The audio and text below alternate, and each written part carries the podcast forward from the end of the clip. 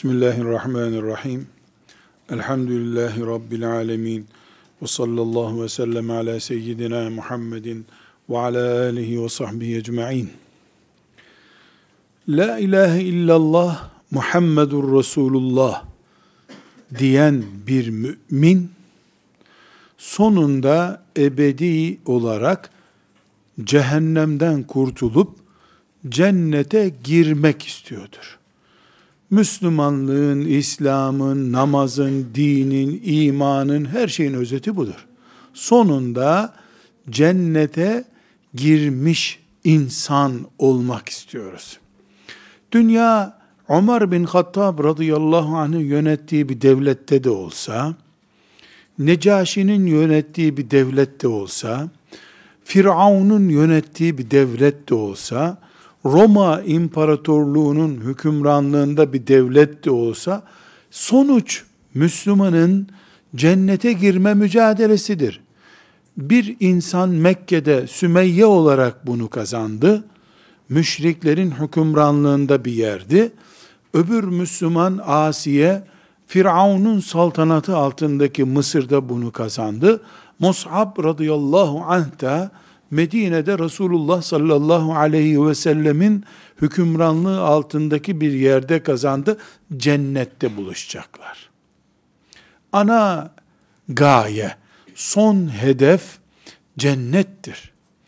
İslam'ın devlet gücüne kavuşması, Müslümanların halifesinin bulunması, öbür tarafta kafirlerin zulümler yapması vesaire, yeryüzünün kana bulanması, ateş ateş altında tutulması bunların hepsi geçici noktalardır. Ana nokta dünya ne olursa olsun benim cennete gitmemdir. Dünyada İslam devleti olmuş, Hristiyan devleti olmuş. Ben cennete gitmedikten sonra o devletler kıyamet günü benim bir işime yaramayacak ki.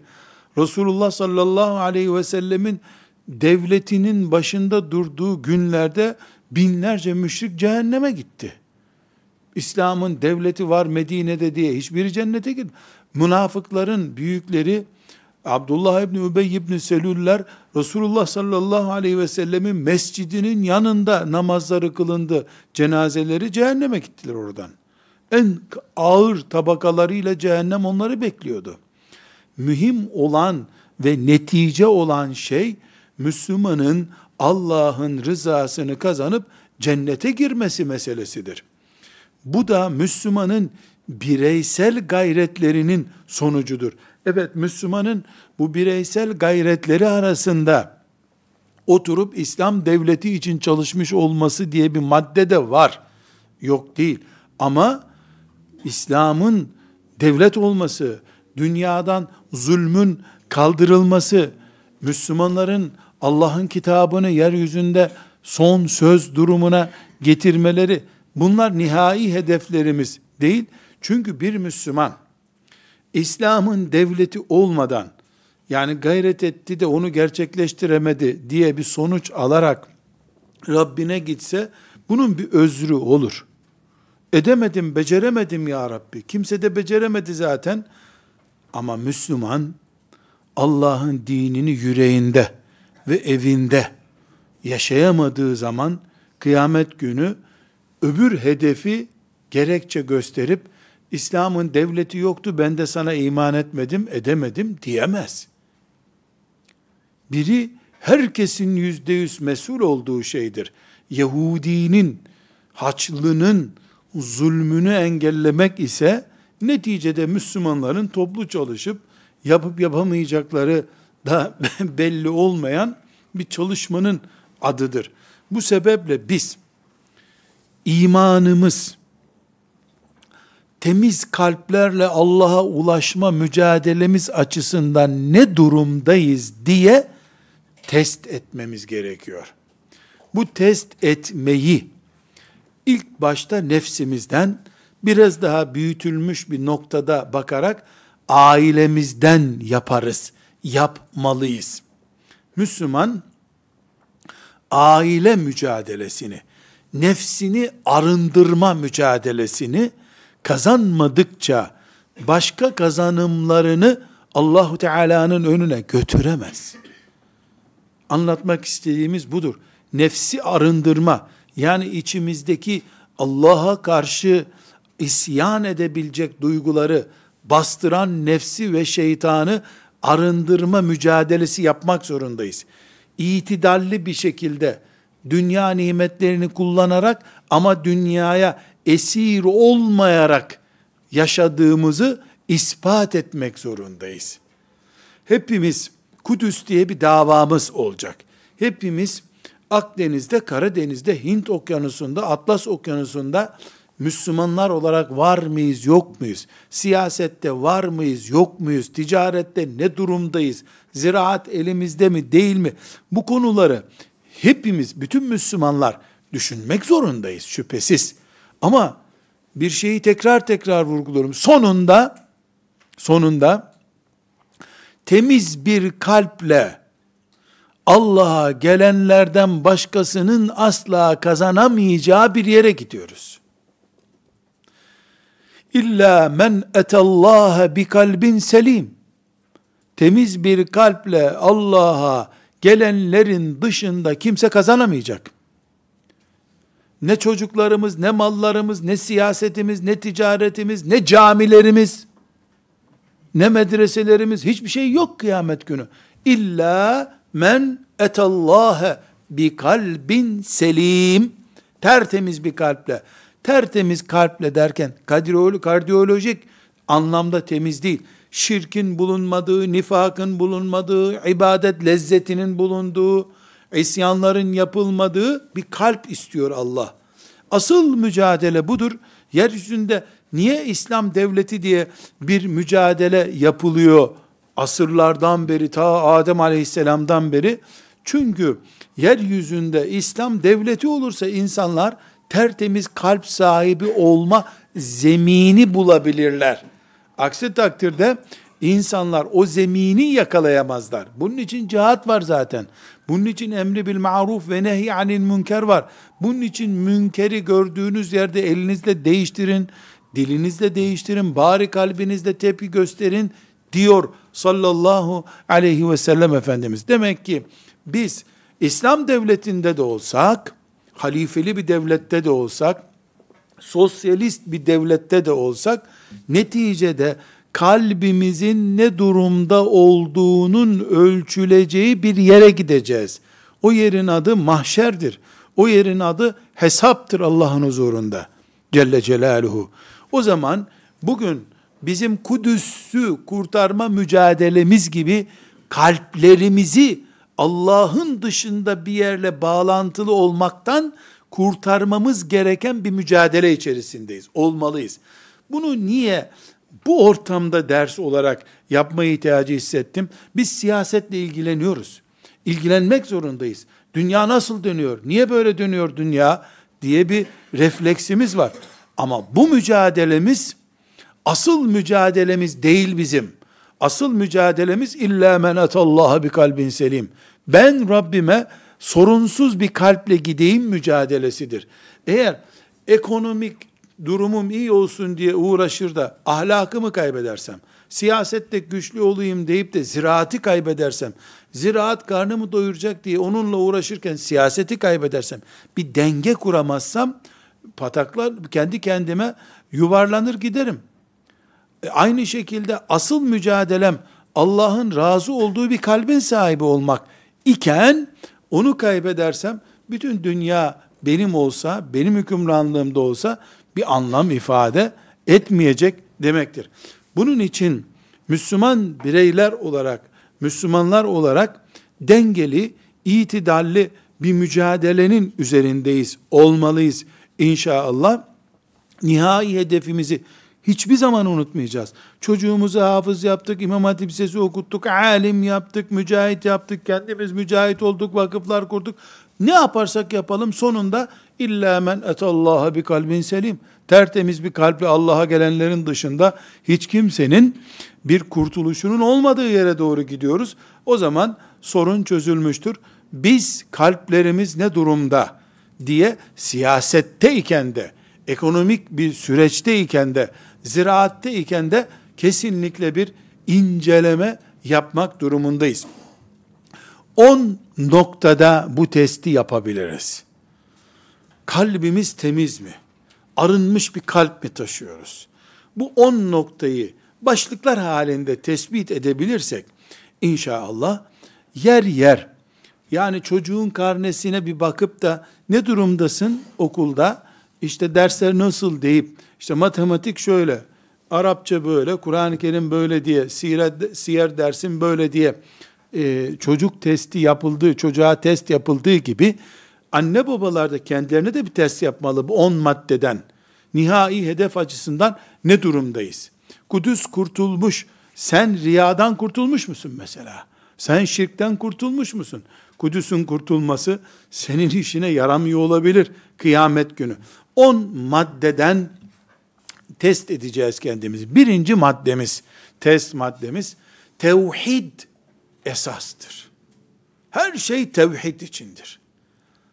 Allah'tan başkası olmayacak kalpte. Tevhidin olmadığı yerde hafızlık da olsa, 104 kitap ezberlenmiş olsa bir anlam ifade etmiyor. Neden? Ee, bu konuda Zümer suresinin 65-66. ayetlerini hiç unutmayacağımız bir ölçü olarak görmek zorundayız.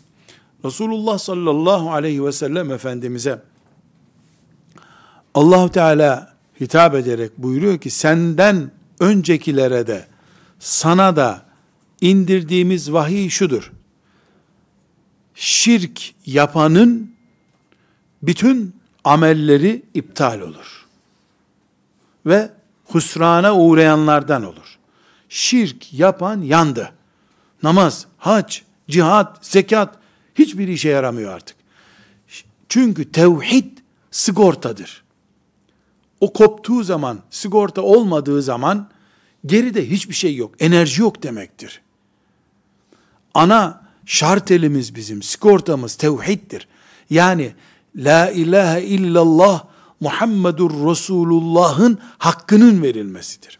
Eğer Ebu Cehil'in yaptığı gibi bir şeyi put olarak edinip ona tapınmak, parayı put edinmek, yaşadığın hayat düzenini put edinmek vesaire, çocuğu put edinmek, neticede Allah'tan başka ilah statüsüne getirilmiş bir şeyi şirk koştuğu zaman bir insan, o haçta Kabe'nin dibinde de bunu yapsa, leyahbatanna ameluk.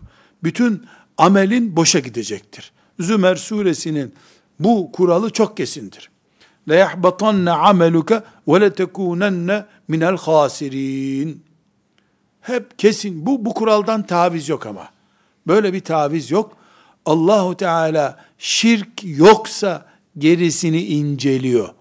Şirk varsa yani Allah'tan başka bir otorite kalpte yaşıyorsa sinsi bir şekilde veya aleni bir şekilde yaşıyorsa hac anlamlı bir ibadet değil o zaman. Yok hükmünde çünkü. Hac o zaman yok hükmündedir. Aynı şekilde Nisa suresinin 116. ayetine bakıyoruz. Allahu Teala müşrik olmak, şirk yapmak hariç her günah için kapıyı açık tutuyor. Allah sadece şirki affetmez diyor.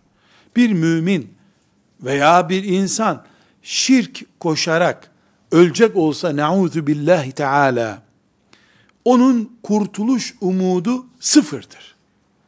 Yüz kişiyi öldürüp ahirete gitse kurtuluş umudu bir de olsa vardır. Bir ton alkol kullanarak gitmiş olsa kurtuluş umudu bir, üç, beş de olsa vardır. Yüzde yüz değilse de vardır. Allah'ın meşiyetine kalmıştır denir. Yani Allah af buyurabilir noktasındadır.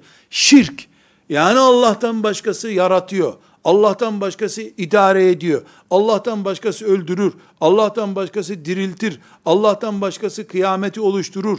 Allah'tan başkası hüküm koyabilir şeklinde şirk dediğimiz Allah'a ait şeyleri kullara mal edecek nitelikte bir düşünce yüreklerde varsa iş bitmiştir, elektrik kesilmiştir, gerisi bitmiş deriz.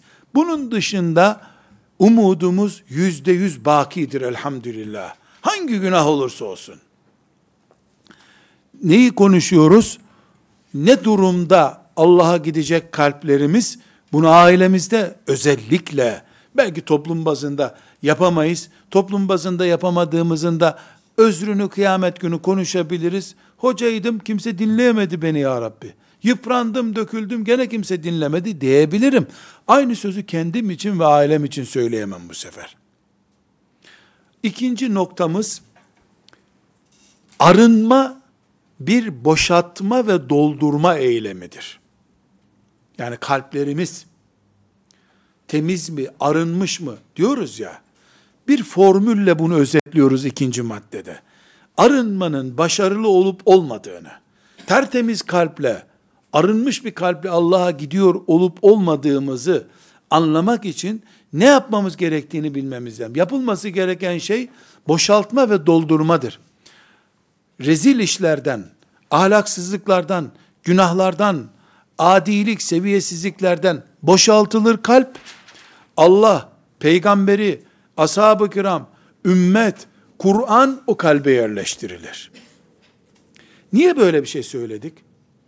Boşaltmadığın şeyi dolduramazsın istediğin şeyle onun için. Kelime-i tevhidi nasıl söylüyoruz biz? Hiçbir ilah yoktur. Allah vardır diyoruz. Allah vardır, hiçbir ilah yoktur desen o anlam oluşmuyor. Önce tertemiz hale getiriyorsun, boşaltıyorsun, arındırıyorsun, sonra istediğin şeyi koyuyorsun. Arınma mücadelesinde temel mantık budur. Bu olmalıdır. Önce boşaltacağız kalpleri. Kalplerden maddiyatı, beşeri hassasiyetleri, e, eş sevgisini, aşktı vesaireydi. Allah ile bulunduğunda Allah düşüncesini, cennet cehennem hassasiyetini törpüleyebilecek. Mesela bir kalpte 100 puanlık bulunması gereken takva hassasiyetini 70 puana indiren aile ilişkisi, evlat sevgisi kesinlikle boşaltılmamış bir kalpte durduğu için takva fonksiyonel bir takva olarak karşımıza çıkmayacaktır. Bu sebeple yani biz nihai hedef olarak arınmış kalplerle Allah'a gitmeye çalışıyoruz derken arınmış kalplerin ikinci taktiği boşaltılmış rezilliklerden, düşüncesizliklerden, beşeri sistemlerden, izm olan herhangi bir şeyden boşaltılmış, arındırılmış, yerine de Allah, peygamber, Kur'an, ibadet gibi mukaddesat konmuştur. Böylece ikinci noktayı tespit etmiş olabiliyoruz. Üçüncü noktamız. Neyin üçüncü noktası? Allah'a götürülebilecek kapasitede temiz kalp taşıma mücadelemiz. Bir tasavvuf, bir tarikat mensubu olsaydık, e, Abdülkadir Ceylani zamanında bu eğitimizi bize verecekti. Tasavvuf da budur. Ashab-ı kiramın gördüğü eğitim de budur. Bu on maddedir hepsi. Bu on maddeyi becerebilen için ayrıntılarına şüphesiz seneler boyu sürecek bir eğitimle girilecektir ama öz olarak bu on maddeyi özetleyebilen sahabenin aldığı eğitimi almış olur. Hasan Basri'nin derslerine katılıp eğitim almış birisi gibi olur. İmam Gazali'nin İhya Ulumuddin'in özet okumuş olur. Anlamış olur inşallah. Üçüncü noktamız arınmış kalp sahibi olmak için kalbe ulaşan menfezlerin kapatılmış olması gerekir. Sözler, eylemler, arkadaşlıklar, hatta ve hatta yer ve mekanlar açısından kalbe şeytanın giriş yapabileceği herhangi bir menfez bırakılmamalıdır. Mesela müzik dinlemek esasen namazı engellemiyorsa niye haram olsun ki denir, denebilir. Hayır, müzik bir menfezdir. Yani giriş noktasıdır. Yılanın başını sokabileceği bir deliktir müfis. müzik. O müzikten önce hiçbir şey olmaz, sonra şehvet gıdıklanması olur. Sonra imani hassasiyetlere karşı zafiyet oluşur. Sonra kadere karşı aşkım işte sevgilim benden koptu diye kadere karşı isyan oluşturur. Görünürde bir tenekeye tak tak tak tak vurunca ne olacak ya teneke tenekeye vuruyor işte de Allah Allah. Dijital olsa ne olur? Analog olsa ne olur? Tenekeye davula vursan ne olur? Güm güm güm ses geliyor. Öyle değil. Bir noktadan sonra yılanı deliğinden çıkarır o. Konumuz müzik konusu değil. Arınmış kalp sahibi olmak için menfezlerin kilitlenmesi gerekir dedik üçüncü nokta olarak. Menfezleri kilitlemediğin zaman Mesela çocuk eğitimi konusunda, mesela evlilik konusunda, mesela söz konusunda gıybet niye haramdır? Çünkü gıybet mümince ilişkileri zedeleyip yapılan ibadetlerin kıyamet günü kul hakkı olarak öbür tarafa ödenmesini sebebi olan bir menfezdir. Bir deliktir. O delikten gıybet yılan gibi başını soktuğu zaman namazı boşa kılarsın. Onun için gıybet bu açıdan yasaklanmıştır. Yoksa gıybet edince kimse kimseyi öldürmüyor. Ama insan onuru zedeleniyor. Müminin onuru zedeleniyor. Zedelenen onurunun hesabını soruyor kıyamet günü o. Sorduğu hesap senin namazlarınla, zikirlerinle karşılık buluyor bu sefer. Bunun için şeriatımız seddi zerai diye bir kural getirmiştir. Nedir seddi zerai denen şey? Ucu harama götüren şey haramdır. Ucu harama götürüyor çünkü. Meselemiz bir alkol meselesi değildir. Ama alkolden sonra az veya çok da olsa insanın aklını kullanması mümkün olmadığı için aklıyla da insana Müslüman dendiği için alkole haram de, haram hükmü verilmiştir. İlleti bu olsa da olmasa da Allah bize yasak dedi, yasak etti, bitti zaten ama mantığı var ortada. Şimdi biz bunu alıp arkadaş konusuna bakacağız. Eğer sen çok iyi Müslüman olmak istiyorsun ama arkadaş menfezini kapatmazsan istediğine ulaşamazsın.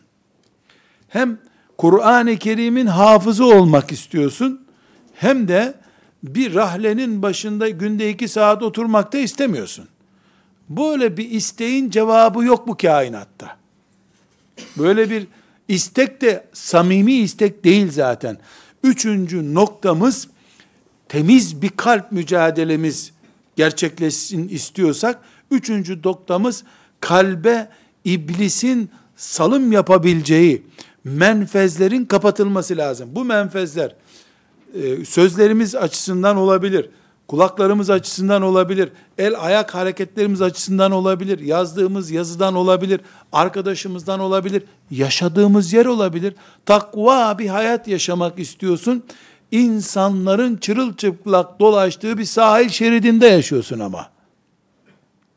Çocuklarını da takva çocuk olarak yetiştirmek istiyorsun.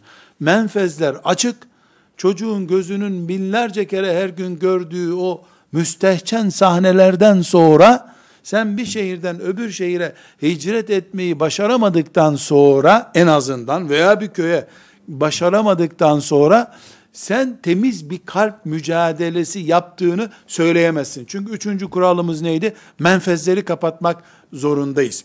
Dördüncü kuralımız, Müslüman hiç ölmeyecekmiş gibi yaşar. Prensip budur. Ancak dördüncü kuralımızda ölüm hatırlanılır bir hayatta yaşamak zorundayız biz. Ölümü unuttuğumuz zaman aslında hedefimizi de unutmaya doğru kayıyoruz demektir. Ölümü unutmak tehlikelidir. Hiç ölmeyecek gibi yaşamak başka şey, yarın ölüme hazır olmak başka şeydir. Ölümü hatırlamak, Allahu Teala'ya doğru yürüdüğümüzü bilmek, temiz kalp mücadelemiz için bir heyecan konusudur.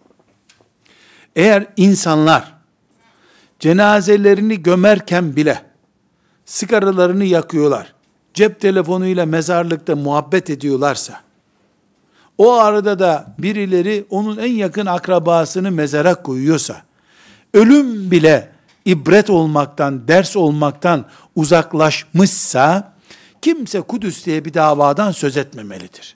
Filan milli davadan söz edilmemelidir. Zira oradaki Müslümanlarsa Müslümanlığın görüntüsü, orada dünya ahireti ezmiş geçmiş demektir. Ölümün ders olma niteliğinin kaybedilmiş olması bir afettir. Allahu Teala'ya doğru yürüdüğümüzü, iyi kul veya kötü kul, nasıl olursak olalım, onun huzuruna bizim dikilip bekleyeceğimiz gün mahşerimizin olduğunu unuttuğumuz an hayatı kaybettik. Ahireti uzaklaştırdık demektir. Nauzu billah.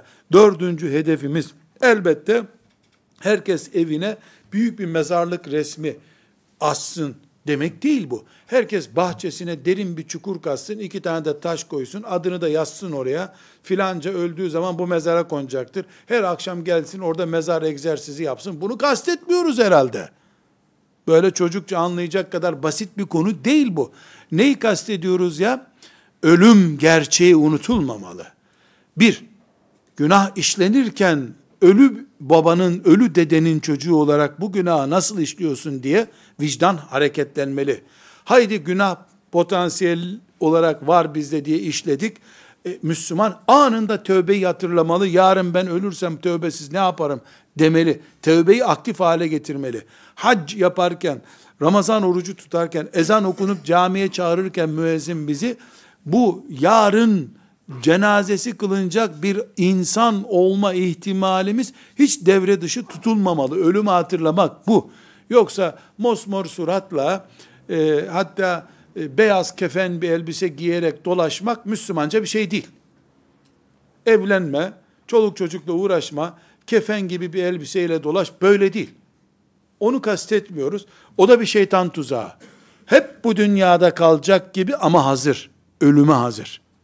Mantık böyle olacak. Bu dördüncü testte ne kadar böyle bizde bunu namaza hareketimizde anlayabiliriz. Haramlardan kaçarken anlayabiliriz. Faizden ürkerken ölüm ne kadar ürkütüyorsa bizi faizden de o kadar ürküyoruz demektir. Tıpış tıpış cepleri faiz dolu bir Müslüman, kafir değil şüphesiz Müslüman diyorum. Allah'ın huzuruna çıkmaktan çok korkuyor bu romanda bile yazılsa inandırıcı olmaz. Böyle bir şeye kimse kimse inandıramaz. Neyse sen Allah'tan hakkıyla korksaydın, mezar seni ürkütecek olsaydı, faiz parasına tutabilir miydin sen? Merdiven altlarında yatar, köprü altında yatardın da faizle ticaret yapmazdın. Der insana melekler. Bunun için Efendimiz sallallahu aleyhi ve sellem İbn-i rivayet ettiği hadiste, hiç bu hadis-i şerifi unutmayalım. Eksiru zikra hadimil lezzat tatları yarıda bırakan ölümü unutmayın. Ölüm öyle bir şey ki her, herkesin lezzetini yarıda bırakıyor. Yediğin baklavanın midende lezzet olmasını engelleyen bir ölüm herkesin kaderi bu dünyada. Evet. Beşinci test malzememiz. Acaba ahirete doğru giderken tertemiz bir kalple miyiz? Kalp sahibimiz. Te, e, beşinci maddemiz arkadaş seçmek zorundayız. Arkadaşını seçmeyen kendini salmış birisi gibidir. Yokuş aşağı frensiz yuvarlanan bir araba gibidir o. Bu arkadaş bazen iki ayaklı bizim gibi bir anneden doğmuş insanlar olur. Bazen cep telefonu olur. Bazen bilgisayar olur arkadaşın insan olması gerekmiyor. Çünkü yeni cihazlar, insanoğlunun elinde keşfedilmiş modern cihazlar, insan arkadaşından daha arkadaş insana. Hiç yorulmuyor. 24 saat seni meşgul edebiliyor. Arkadaşın sana ulaştıramayacağı zevkleri, lezzetleri ulaştırıyor.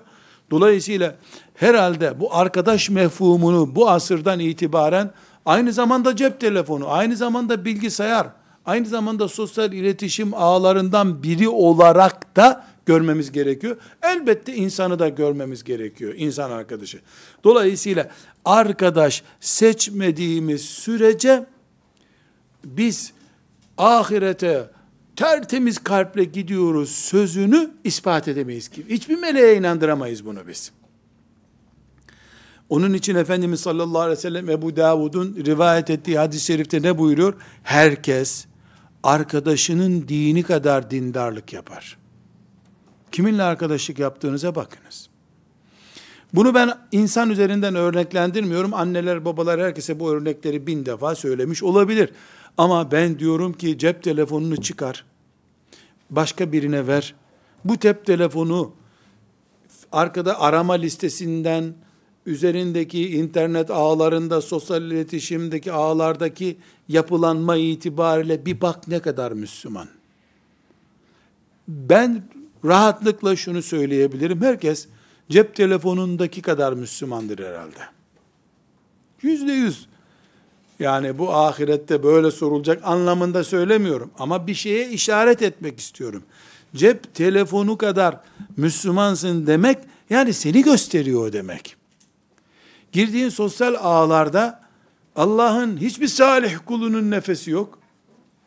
Ya da hem salihlerin Kur'an okuyuşları, zikrullah ile ilgili şeyleri var, hem de şeytanın gür gür nefesleri var. Kendi kendini kandırıyorsun. Beşinci test malzememiz demek ki ne? Biz ne kadar seçici arkadaş kullanıyoruz. Arkadaş kullanmakta seçicilik oranımız kadar dindarlığımız var. Kalp arınmışlık mücadelemiz var demektir. Altıncı test malzememiz şeytan eğer arkadaş seçiminden ve diğer maddelere kadar bizim mücadele edip yılmadığımızı ve Allah'ın lütfuyla temiz kalpli, Rabbinin huzuruna gidebilecek nitelikte kalp sahibi bir mümin olarak yaşadığımızı anlayınca ikinci dönem yeni versiyon fitnelerini getirecektir. Bunlardan birisi de Müslümanın geçmişte yaptığı Müslümanlığa ait işlerle övünüp onları gururlanacağı konu haline getirmesidir. Buna tasavvuf lisanında ucup denir. Mesela hac yapmıştır. Allah ona lütfetmiştir. Haccı bir anlatır ki yani belki Peygamber sallallahu aleyhi ve sellem öyle bir hac yapmıştır zannedersin sen. Gerisi kimse yapamamıştır. Onun haccından sonra melekler tamam bu ölünceye kadar Müslümanlık garantili dediler zanneder o. O 10 lira sadaka verir. Rabbim bunu kabul etse de cennete girseydim diyecek yerde ben 10 lirayı vermesem adamlar acından ölmüştü. Mantığına bürünür. Sanki Allah ona borçluymuş ki muhtaçmış gibi zanneder kendini. Böyle demez ama. Böyle demez elbette. Haşa böyle dese kafir olur. Ama şeytan ona bu mantığı yükler. Mesela o sabah namazını kaçırmıyordur. Buna çok dikkat edelim. Hem 35 senedir aynı camide kılıyordur. Dolayısıyla sen bankadan şu kadar kredi alsan ne olacak dedirtir ona şeytan. Sabah namazını faizin kılıfı olarak kullanır. Onun gür bir sakalı var ya, sakalsızlara bakıp şunların suratına bak yani. Ya nasıl peygamberin elini öpecekler kıyamet günü sakal yok bir şey yok der. O gür sakalı şuralardan kızarmış sigara içmekten ama. Onu görmez. Çünkü yaptığını abartıyor şeytan bunun gözünde. Yapamadıklarını ya da kötü yaptıklarını onunla kamuflaj ediyor. Bu bir taktik. Bu şeytan taktiği. Buna karşı hazırlıklı olmayanlar bir sürü yatırımlarının boşa gittiği bir günle karşılaşırlar. Nauzu billahi teala. Onun için Rabbimiz Necm suresinin 32. ayetinde فَلَا تُزَكُّوا أَنْفُسَكُمْ هُوَ أَعْلَمُ بِمَنِ اتَّقَى buyuruyor. Siz kendinizi temize çıkarıp durmayın. Takva kimdir onu Allah biliyor. فَلَا تُزَكُّوا أَنْفُسَكُمْ Siz kendinizi harika demeyin. Allah biliyor kimin ne olduğunu. İbn Ebu Muleyke isimli bir zat var tabiinden. Allah Teala şefaatine nail etsin. Diyor ki Bukhari'nin rivayet ettiği bir sözünde ashab-ı kiramdan 30 kişiden fazlasını gördüm ben diyor. 30'dan fazla sahabiyle karşılaşmış. Ne mutlu. Yani bu bir tanesine razıydık biz. Ama biz bunu görmeye de razıyız. Bırak sen sahabi. 30'dan fazla sahabi gördüm. Kimi gördüysem acaba münafık mıyım diye endişeli olduğunu gördüm diyor. Hiçbir sahabi görmemiş bu. Kesin Müslüman benim gibi olur diyen. Şimdi bir vakfa, bir tarikata, bir hoca efendinin derslerine katılan kendisini cennette garanti görüyor. Ondan sonra onun faizde de bir sıkıntı olmaz. O şöyle bir iş yapsa da günah olmaz gibi algılattırıyor şeytan ona. Sahabiler kimin müridiydiler? Kimin talebesiydiler? Radıyallahu anhum cemiyan. Ama hiçbir zaman kendilerini nifaktan garantili cennetlik adam göremediler. Bu onların büyüklüğünü gösteriyor çünkü. Allah onlardan razı olsun. Demek ki altıncı test maddemiz ne kadar avunuyoruz yaptıklarımızla. Sanki Allah bize belge göndermiş tamam bundan sonra garanti. Evet hacca Allah cennet vaat ediyor. E sen dur bakalım ihlasın, niyetin ne kadar oldu bu ibadet ki? Belki harem-i şerife abdestsiz girdin, gafillik yapıp bütün ecrin gitti. Ne biliyorsun? Mümin teyakkuz halinde olur. Ayak ayak üstüne atmaz. Yani Rabbinin huzurunda kabul ederek. Yedinci test malzememiz. Mümin elindeki tek şifrenin dua olduğuna inanacak. Dua benim şifremdir diyecek. Cennet şifrem. Neden? Bu neden çok önemli. Çünkü biz neye iman ediyoruz? İman etmek, hayır iş olmak, hayır sahibi olmak, bozulmamak, ölünce iman üzere olmak, her türlü hayır Allah'ın elindedir. Ve yehdi men yaşa ve dilediğine veriyor Allah bunları. Her şey Allah'ın elinde ve Allah dilediğine veriyor sadece. Mümin parasını yatırıp 120 puanlık bir hayır alamıyor ki. Müminin yegane şifresi duadır. Ya Rab, Ya Allah, ey Rabbim, ey Kerim olan Rabbim deyip gözyaşlarını akıtarak yalvardıkça mümin umut vardır. Çünkü dua Allah'ın büyüklüğünü ve senin küçüklüğünü anladığını gösteriyor. Kapıyı bildiğini gösteriyor dua. Eğer mümin duayı sadece İmam Efendi camide yaparken icra edilen bir iş görüp de dua vakitleri ayırmıyorsa kendine, bir dua ihtiyacı hissetmiyorsa, o büyüklük ve küçüklük farkını kaybediyor demektir. Burada Tirmizi'nin 3370. hadis olarak rivayet ettiği Ömer bin Hattab radıyallahu anh'tan nakledilen bir söz var.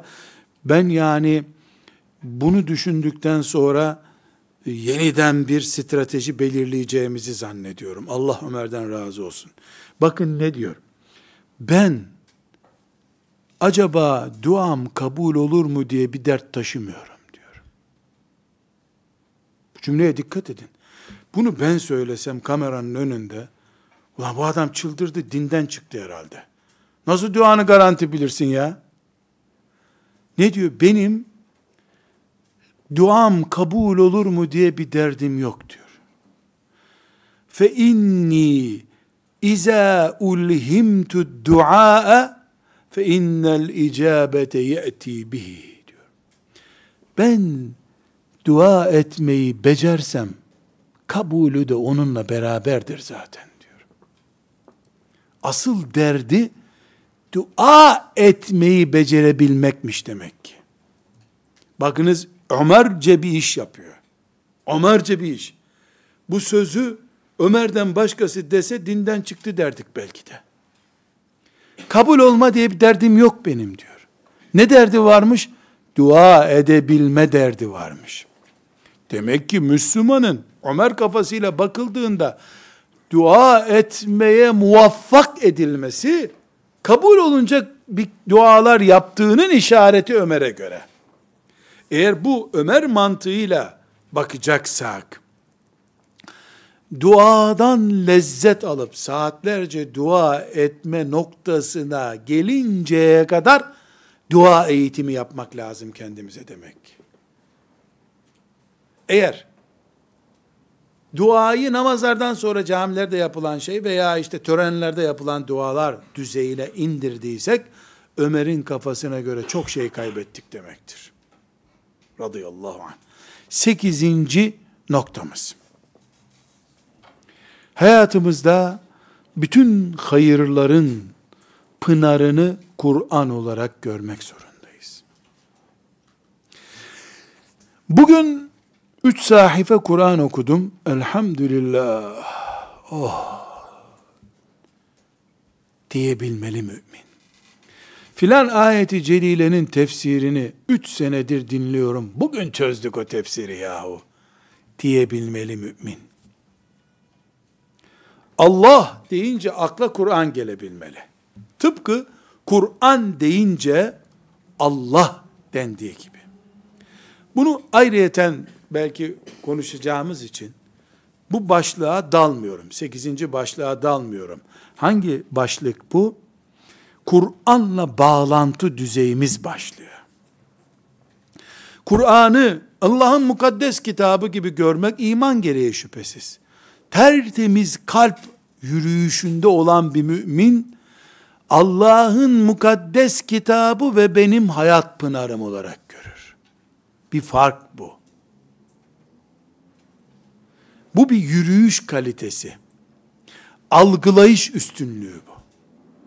Dokuzuncu maddemiz. Ne dokuz madde? Rabbimizin huzuruna giderken kendimizi, ailemizi, içinde bulunduğumuz toplumu bir oranda test malzememiz. Önderlerimiz, örneklerimiz kimler? Eğer ashab-ı kiramın yerini birileri aldıysa Resulullah sallallahu aleyhi ve sellem'i zikretmiyorum. Neden? Çünkü ben Kur'an dinleyen, vaaz dinleyen, sohbet dinleyen, bir tarikata giren, İslami bir vakıfta duran bir Müslüman, Resulullah sallallahu aleyhi ve sellem'den başka birini örnek aldı, siyasi bir lideri örnek aldı, bir yazarı, bir şairi örnek aldı. Bunu yüz kere söylese birisi dinlemem ben. Böyle bir şey olmaz. E, Müslümanım diyor adam. Yani Peygamber sallallahu aleyhi ve sellem'den daha üstün kimi görecek? Ayrı bir konu. La ilahe illallah Muhammedur Resulullah diyor zaten. Burada duruyorum. Ama ashab-ı kiramdan başka dini yaşayışta, dünya algılayışında, cihatta, siyasette, evlilikte, ticarette ashab-ı kiramdan başka kayıtsız şartsız gibi duran bir örneği varsa örnek sorunu yaşıyordur o Müslüman. Ashab-ı kiramın kalplerinin temizlenmiş kalpler olduğuna Allah şahitti. Peygamberi şahitti onları örnek alma mücadelesi yapanın kalbi en azından o standartların peşinde koşuyordur. Bu tarafa doğru gelindiğinde ashab-ı kiramdan itibaren bu süreç azala azala kalite düşüklüğüyle geliyor. Müslüman da olsa birileri ashab-ı kiramın duracağı yerde tutulduklarında bizi hedefimize götürmezler. Elbette Şafiileri, Ebu Hanifeleri, Malikleri, Ahmetleri, Fudailleri, e, Abdülkadirleri, bunları yok kabul ettiğimiz anlamında değil. Sahabeye yaklaştırma anlamında itirazımız var. Ashab-ı kiramın durduğu yerde kimseyi tutmayız biz. Allah onlardan razı olsun. Çünkü kıyamet günü onlarla bulunması garanti olanlar rahattadırlar. Onların kalpleri temizlik bakımından beşerin içinde peygamberlerden sonra temizliğe en yakın kalplerdir. Fedakarlığın en üstününü yaptılar. Kur'an'la sabit onların öyle olduğu. Peygamber sallallahu aleyhi ve sellem sizi seviyorum, sizden memnunum onlara dedi. Onun dışındaki iyi insanları da severiz, sayarız. Onları da örnek alırız. Nihai örnek değil ama. Günlük hayatımızda da elbette biz ashab-ı kirama kitaplardan ulaşıyoruz. A, B şahsına da yüzeysel ulaşıyoruz. Aynı mahallede oturuyoruz. Aynı sokakları paylaşıyoruz. Peki onların örnekliği yok mu? Ashab-ı kiramı taklit ediyorlarsa var tabi. Ashab bizim güneşimiz gibi duracak. Onlardan yansıma yapanı kabul ettik. Başka bir şeye bizi felsefeydi, şiirdi, sanattı, edebiyattı, bizi o tip bir şeylerle ahiretimizi etkileyecek düzeyde örnekleneceğimiz kimseye kaydıranı kabul etmeyiz. 10. test malzememiz. Hepimizi Allah bir nefisle yarattı. Nefsimiz var. Nefis nedir? İnsanın içinde ona hareket motive yapan şeydir. Bu canlı mıdır, ruh mudur, uzun mudur, kısa mıdır, balon gibi midir, hücre gibi midir? Ya onu Allah biliyor. Bize öğretmedi. Size gizli vermediğim şeylerdendir Allah buyuruyor. Çok az bir şey öğrettik size diyor. Bizi ilgilendirmiyor zaten. Ama temel olarak üç çeşit nefis var. Birincisi mutmainne nefis. İtminan görmüş yani olgun nefis. Böyle bir nefis sürekli Allah'a koşturur. 500 Kur'an okudun, sadakallahu lazım diyeceksin. Karşıdaki ayetleri görmüyor musun? Cenneti vaat ediyor. Okusana o ayetleri der. Bir sanki melek, çabuk şu ayetleri de oku der. Dört rekat teheccüd kılarsın, e, dün çok uyumuştun, dört daha kıl der. Hayra teşvik ediyor. Mutmainne nefs. Ya eyyetühen nefsül mutmainne. Ey mutmain nefis. İrci'i ila rabbiki radiyeten mardiye. Sen memnunsun. Allah senden memnun. Haydi yürü bakalım şimdi. Denen nefis bu. Bu bir numara. Peygamberlerin nefisleri gibi. Ebu Bekir radıyallahu anh'ın nefsi buydu işte. Doymuyor. İbadete doymuyor. Hayra doymuyor. Şükre doymuyor. Zikre doymuyor. Şehit oluyor, ölürken üzülüyor. Niye üzülüyor? Ya bir kere mi olunur bu şehitlik? İnsan birkaç kere dirilmeli de, birkaç kere daha şehit olmalıyım diye düşünüyor. Yani neredeyse şehitliği bile birkaç kere daha olsun diye isteyecek. Böyle bir hızlı Allah'a koşan nefis var mı? Var tabi. Var diyor Kur'an-ı Kerim. Ya eyyühen nefsül mutmainne. Var. İkinci nefis nefsi levvamedir. Bu nefsi levvame o kalitede değil. Koş ne oturuyorsun ya? Niye az Kur'an okudun? Niye mümin kardeşin hastaydı ziyaret etmedin diyen nefis değil. Ama şunu yapabiliyor. Bir mümin olarak sen bu yalanı söylemeyecektin diyor. İçi cız ediyor sonra müminin. Ya niye bu işi yaptım ben diyor. Sabah namazına kalkamıyor. Kalkınca baş ağrısıyla kalkıyor. Ya ben nasıl sabah namazını kaçırdım? Kınıyor. Nef iyilikleri teşvik edecek düzeyde değil nefis ama kötülükten de hoşlanmayan bir nefis. Bu da ikinci derece bir nefis.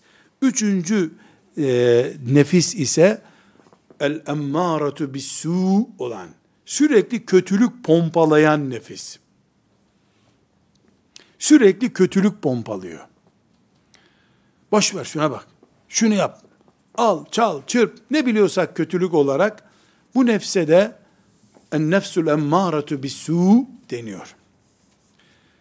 Bir çocuk 3 yaşında tertemiz yüreği varken o kendi çapına göre mutmain nefis taşır. İlkokula gittiğinde levvameleşir. Üniversiteye geldiğinde şeytan onu yakaladıysa, ana baba ihmal ettiyse, lisesine kurban ettiyse onu emmârati bissu olan nefis sahibi olur. Herkes elektrikler söndüğü zaman evde Rabbi ile baş başa iken bu üç nefisten hangisini barındırdığını bilir. Bunu bir şeyhe sormaya gerek yok.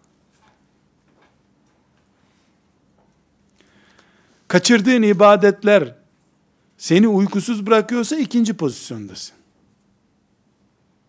kredinin peşinde koşuyorsun ve filan hoca söylemişti caizmiş diyorsan üçüncüdesin. E ne olacak? Bu nefis eğitimini hızlandıracağız. Baktın ki ikincidesin, birinciye çıkmak için tefsir okuyacaksın. İhya Ulumuddin okuyacaksın. Tarikat-ı Muhammediye okuyacaksın. Eğitim eksikliği var sende demek. Üçtesin, tövbe istiğfar yapacaksın. Günahlara battığın için nefis seni öyle teşvik ediyor. Yani biz bu nefisleri oluşturuyoruz, o nefisler bizi oluşturuyor. Civciv ve tavuk hikayesi gibi. Bu testleri, bu on maddeyi yaptığımız zaman, tertemiz kalplerimizle Ya Rabbi, Kudüs mücahitlerinden kıl bizi dersek, Ya Rabbi kafirler üzerimize musallat etme dersek, ona melekler amin der. Velhamdülillahi Rabbil alemin.